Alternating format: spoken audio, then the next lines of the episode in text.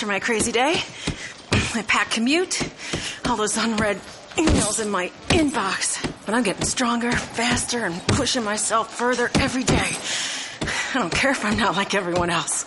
This punching bag is the best way to end my day. Fearless is knowing yoga isn't your style. That's the power of the Blue Cross and Blue Shield Federal Employee Program. Learn more about our healthy benefits at fepblue.org slash get more. You are Locked On Seahawks, your daily Seattle Seahawks podcast, part of the Locked On Podcast Network. Your team every day. How's it going, everybody? Welcome to another episode of Locked On Seahawks, part of the Locked On Podcast Network, the fastest growing sports audio network in the world. This is Vincent Verhei of Football Outsiders, and I'm back talking your Seattle Seahawks and all the news around the NFL.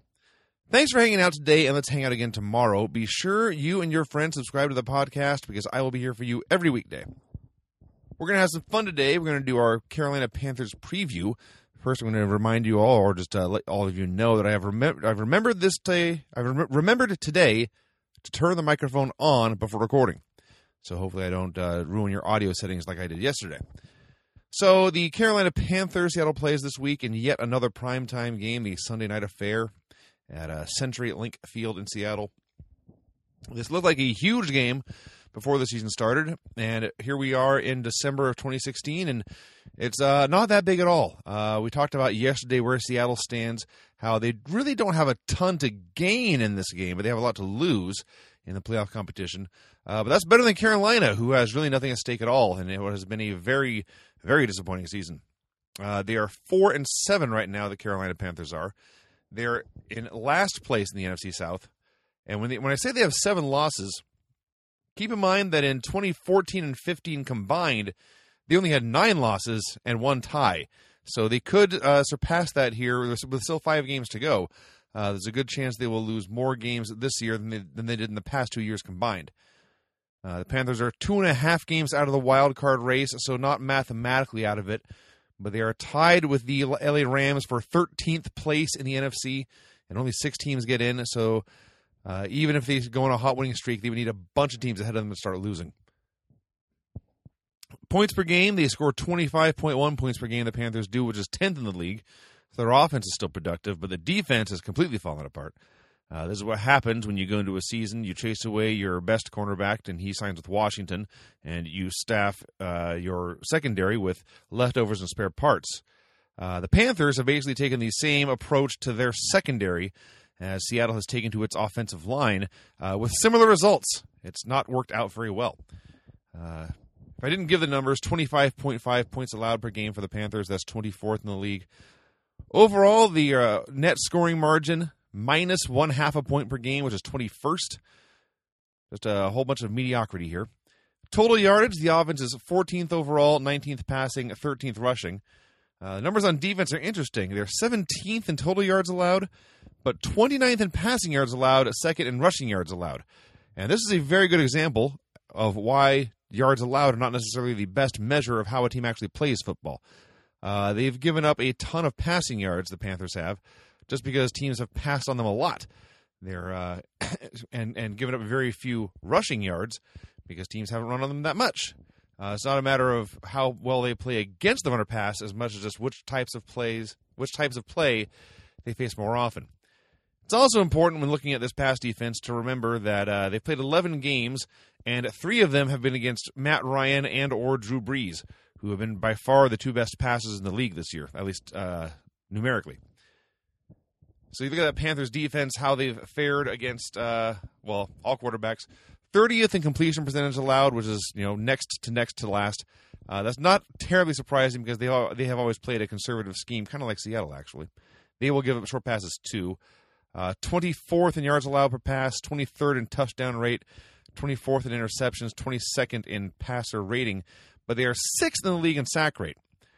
So, in a nutshell, they will put your quarterback on the ground often and over and over again, but if your quarterback does have time to throw, their coverage has been quite lackluster. That's the Panthers' defense in a nutshell.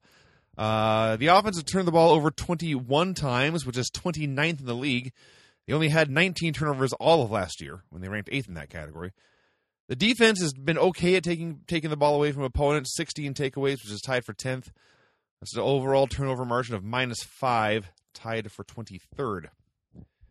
Cam Newton, as you all know, as we all in Seattle know very well, the Panthers and Seahawks played, so there are a lot. Uh, Newton's 23rd in pass attempts, so again, there's not a uh, not a pass uh, pass wacky scheme. And Newton has always been, excuse me, always been a big play quarterback, but uh, this year especially, he's struggling to complete throws.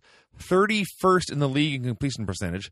And you recall, there's only 32 teams. Uh, the only qualifying quarterbacks who have completed less passes this year are Colin Kaepernick and Josh McCown. This is some unpleasant territory to be in. But he is second in yards per completion. There is no more. Uh, when they there used to be a baseball player named Dave Kingman uh, who like hit 200 with 40 home runs. So it was home run or nothing. That is what Cam Newton and the Carolina Panthers have been this year. Incomplete, incomplete, incomplete, big play. Incomplete, incomplete, incomplete, big play. That is what they do. Put it all together, Newton is 17th among quarterbacks in yards per pass, 19th in touchdown rate, 23rd in interception rate, 27th in passer rating, tied for fifth in most sacks. Uh, it's career lows for Newton in completion percentage, touchdown rate, and also rushing yards per game. He's only rushing for 27 yards per game. His average is right up there, almost pushing 40. So he's not running as much as he used to either. Um, he does have five rushing touchdowns, which already ties his career low, so it won't be uh, won't be a record low year for him in that category. But it's a Cam Newton kind of year. He's got some big plays, but otherwise, uh, across the board, not very impressive. Leading rusher for Carolina is Jonathan Stewart, who has been there a long time, a veteran back. He is 24th in the league at 461 rushing yards, 22nd in yards per game at 57.6. Uh, pretty mediocre attack there as well. The receivers got to watch out there for Carolina. Uh, their best offensive player, if it's not Newton, is Greg Olsen, the tight end. I know I said when Seattle played New England that it could be a matchup of the two, two or three best tight ends in the league in that case. Well, uh, Greg Olsen and Jimmy Graham may also be the top two tight ends in the league. Uh, they are one and two in receiving yards this year at the position. Greg Olsen this year leads Carolina with 58 catches for 790 yards and three touchdowns. Kelvin Benjamin, who's as big as a tight end, even though he plays wide receiver, uh, 48 catches for 736 yards and five scores. He missed all of 2015, but you may remember him in the uh, game in Carolina in 2014 he had a huge play to get Carolina out of trouble deep at their own end when he ran through the secondary and outleaped Richard Sherman and Earl Thomas for a deep pass and reeled it in. Uh, he's just a monster receiver. You look out there against guys like Richard Sherman and Kam Chancellor, he dwarfs them and makes them look really small. Unique player. Not a great player, but a unique player and very physically gifted. Uh, 48 catches for 736 yards and five touchdowns Benjamin has. And the third receiver is Ted Ginn, who has never really been more than a track star with, with crappy hands. 36 catches for 489 yards and two touchdowns. He did have, I think, an 80 yard touchdown against the Raiders last week, so he's dangerous, but not good. Uh, Olsen is the lead receiver. He is 22nd in receptions and 12th in yards in the league, and second and first in those categories among all tight ends. The leading tackler for Carolina is Luke Kuechly, the middle linebacker. You all know him well. Leading sacker is a surprise. Uh, Mario Addison has only 12 tackles on the year. He has never started a game, but he has six and a half sacks to lead the team. So he is their designated kill the quarterback, designated sacker, and uh, so far doing a fine job of that. So we are going to break in, uh, break some of these down by Football Outsiders numbers. But first, I want to take this chance to tell you all about SeatGeek. SeatGeek is the smartest, easiest way to find tickets for the football games you want to see up close and in person this season. There's nothing like being in the stadium for the biggest plays of the year, and with SeatGeek, it's never been easier to get the guaranteed seats you want for a great value. I got the SeatGeek app on my phone, and it is by far the easiest way I've found to shop for tickets. I can be anywhere, and with just a few taps, I can instantly find seats for this weekend or any game this season. With SeatGeek, you always get the best deal on every ticket because SeatGeek price compares for you by searching multiple ticket sites. Prices can vary depending on where you shop, but SeatGeek will always find you the lowest available price. And SeatGeek wants to help you get the most bang for your buck, and that is why every ticket on SeatGeek is given a grade based on value. You will immediately see any underpriced seats and be able to find the best deals that fit your budget. Plus, every ticket you buy on SeatGeek is backed by their 100% guarantee, so you can shop for tickets on SeatGeek with confidence. Now, best of all, my listeners get a $20 rebate off their first SeatGeek purchase. Now, to get your $20 rebate on tickets, Download the SeatGeek app, go to the settings tab, and click add a promo code. You can enter the promo code LO Seahawks. St- stands for Locked On Seahawks, and it's L O S E A H A W K S. You do all that, SeatGeek will send you $20 after you have made your first ticket purchase.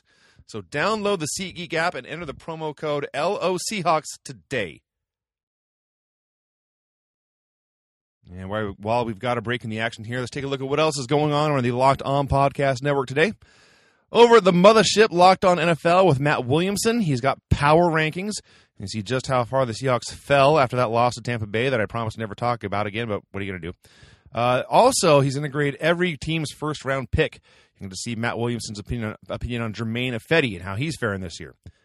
Meanwhile, over at Locked On Fantasy, as my voice cracks, Sporting News' Vinnie Iyer breaks down all the matchups and gives you shootout situations he particularly likes for the 15 games in the Week 13 schedule. And get to know the enemy, Locked On Panthers. There's a cr- critical offensive player and a critical defensive player who uh, returned to practice today. You want to hear about that and what their odds are playing in the game. So that is what is going on on the Locked On Podcast Network. Be sure and check that out today. All right, with that business taken care of, let's get back to the stat breakdown on the Carolina Panthers. All these numbers, by the way, that I'm about to give you are from Football Outsiders, and you will only hear them on the uh, Locked On Seahawks show. And you can uh, you can get you can read them if you'd rather do that at FootballOutsiders.com. But no other show is going to talk about it like we will here. Uh, overall efficiency, Football Outsiders has the Panthers at 22nd overall, a below average team this year. 19th on offense, 17th in both passing and rushing. So it doesn't really matter what they try, they're just an average team on offense. Defense is 10th overall. Now, remember, I said uh, by total yardage, I, they, they were in the low 20s, like 29th against the pass. We have them at 15th against the pass because we acknowledge a, the competition they've had to face has generally been hard, and B, it's not so much as they can't cover the passes as much as it is that uh, opponents pass on them all the time. They are uh, 15th against the pass and 5th against the rush on defense. So teams are apparently saying, hey, their pass defense is worse than their rush defense. Let's just throw a lot. Now, the one weakness they do have in the ball, they are 29th in coverage against short passes. They allow short passes to be completed. They miss tackles, and those short passes go to, for uh, big plays. So Seattle has never really been uh, for a long stretch. They've never been really great at the station to station offense, but that may be an exception for this week. Cam Newton as a passer, 22nd in total value, 23rd in value per play. Let's keep those numbers in mind 22 and 23, because Jonathan Stewart among running backs, 23rd in total value and value per rush. Kelvin Benjamin among amongst wide receivers, 24th in total value and value per target. So no matter where you go on this Carolina team, you see a lot of guys who are just kind of there. Uh, they're ranked in the 20s.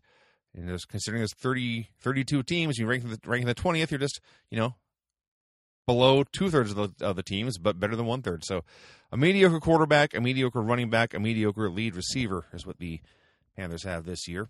Uh, Newton, by the way, as a rusher, he's not having a very good year by by quarterback standards. 16th in total value and just 21st in value per run. Uh, the other receiver for Carolina is Ted Ginn. Even after his big catch against Oakland, he's still having a lousy year. 61st among receivers in total value, 59th in value per pass. Uh, Carolina's best offensive player by far is Greg Olsen. He is second to Jimmy Graham in total value, total receiving value for tight ends, eighth in value per pass. And the reason there's such a great difference there is they just force feed him the ball because they don't have anyone else to catch. So, uh, yes, Greg Olsen, the uh, number one weapon on Carolina's offense to stop, which is a spoiler for tomorrow's show. Uh, the offensive line, we have a number of stats we use at Football Outsiders to measure this.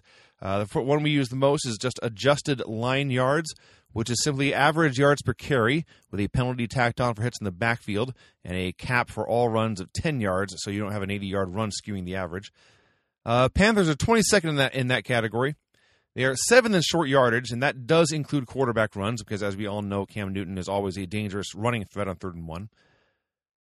Uh, 18th in stuff rate, the Panthers, so they're very average at allowing hits in the backfield, and they do not get a lot of big plays in the running backs. 30th in second level yards, which is how often they turn a five yard carry into a 10 yard run.